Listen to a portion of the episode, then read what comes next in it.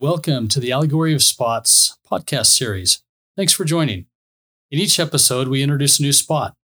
We talk about how spots hinder our progression mentally, emotionally, spiritually, and physically, and how to overcome any spot that may be holding you back. As you begin to move and apply the things you learn, you'll start to see weaknesses become strengths, and you'll begin to see and feel greater light come into your lives.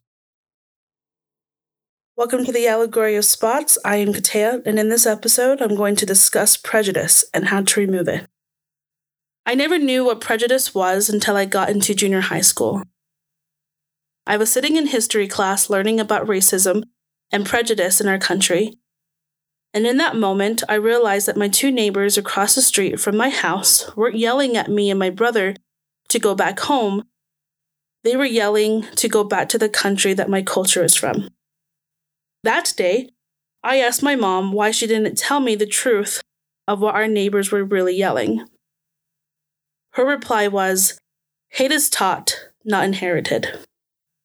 Being a Tongan woman living in Salt Lake City, Utah, I personally felt people being prejudiced towards me when I moved into a house in 2017, where I dealt with some people purposely going out of their way to make me feel inadequate and one of them even admitted that they would do and say things to make me feel inferior. And I asked this person if they were racist. Their response was to tell a story of when they were young and was taught the meaning of the N word. My mom was right. Hate is taught, not inherited. No one should ever feel less than another.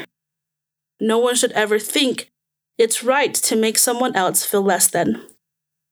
For God so loved the world, he gave his only begotten Son. Christ died for all of us. There is no greater love than a man to lay down his life for his friend. I still face people being prejudiced towards me, spreading lies and hate my way. And yes, it hurts. But the scriptures that help me through it all is John chapter 15, verse 17 and 18.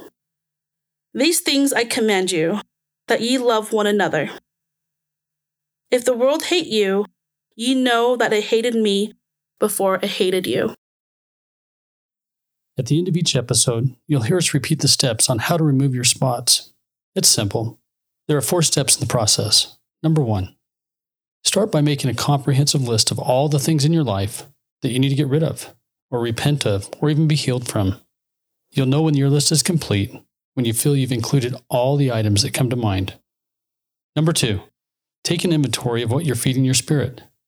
Because what you feed your spirit is what feeds your flesh. Your body will follow your spirit.